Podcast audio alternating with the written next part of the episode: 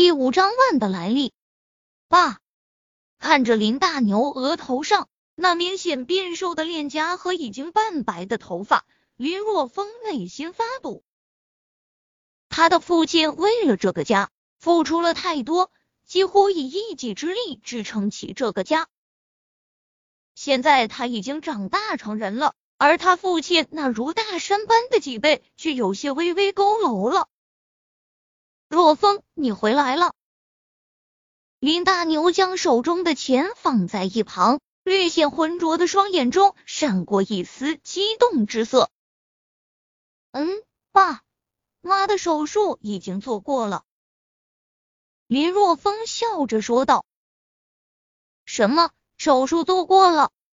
林大牛顿时愣住了，哪来的钱？为了筹集做手术的费用。他绞尽脑汁，甚至于还签了协议。结果现在好不容易凑齐了钱，林若风竟然告诉他手术做过了。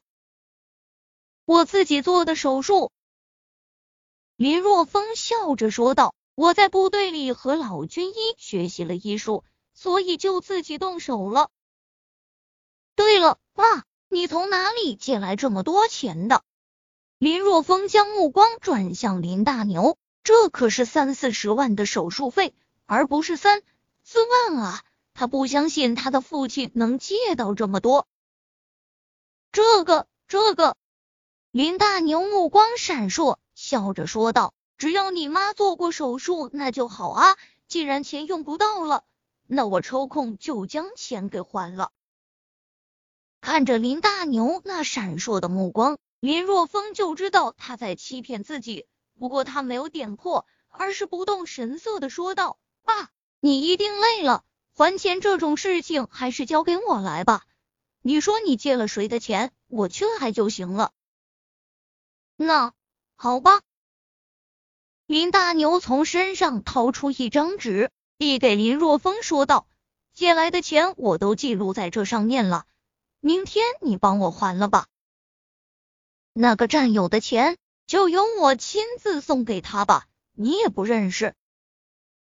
另外，说到这里，林大牛压低声音说道：“别让你妈知道。”林若风看了一眼纸张上的姓名，大姨家五百元，小姨家五百元，小舅家一千元。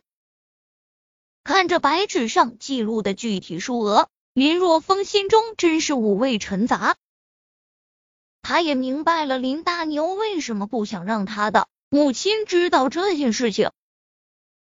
林若风母亲排第二位，上面有一个姐姐，下面有一个弟弟，一个妹妹。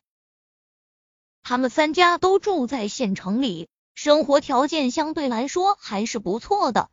结果呢，两个姨都只借给了五百块。而小舅也只是借出了一千块，这哪里是借钱，简直是大发叫花子！难道他们就没有想过，他们是亲戚，而且躺在病床上的是他们的亲姐妹？林若风觉得很好笑，原来亲情在金钱面前一文不值。想到王大壮家那么困难，但还是硬塞给了自己五千元。林若风突然觉得古时有一句话说的很有道理：“远亲不如近邻。”除了三个无情无义的亲戚，林若风又向下面看了看，特别是看到苏依依的名字时，面色无比的复杂。雷军、张强、苏依依都是他高中同学，雷军、张强是他的好哥们，而苏依依更是他的初恋。不过最后，迫于苏依依父亲的压力，林若风被迫和苏依依分手。也就因为那次分手，林若风一时伤心之下，才去部队当了兵。至于林大牛怎么会借到他们的钱，从林大牛口中得知，原来是雷军因为发烧来医院里吊水时，无意间碰到了林大牛，这才得知林若风母亲还没住院的事情。将这件事情告诉了张强、苏依依，随后三人一同前往硬是将钱塞在了林大牛的手中。得知事情的原委，林若风很感动，这才是好兄弟、好前女友。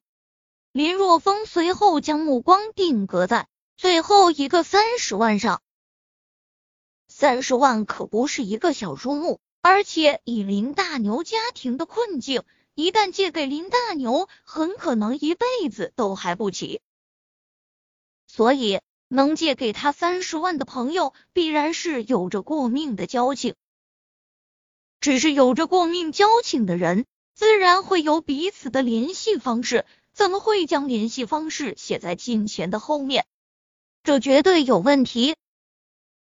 爸，我手机没电了，你将手机借给我用一下。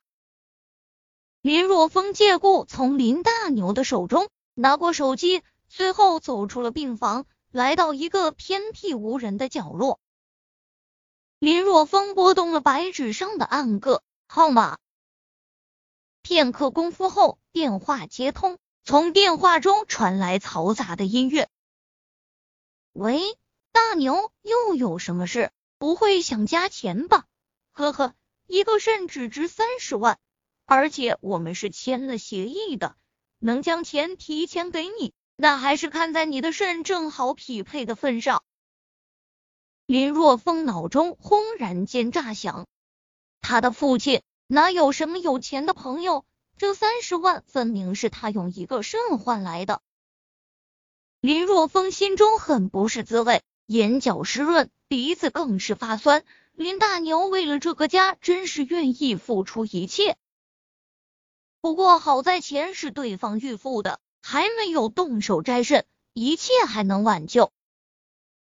不过在没有摘肾之前，就将钱给了林大牛，显然是有恃无恐，根本不怕林大牛逃脱。如此看来，对方绝对不是那么好对付的。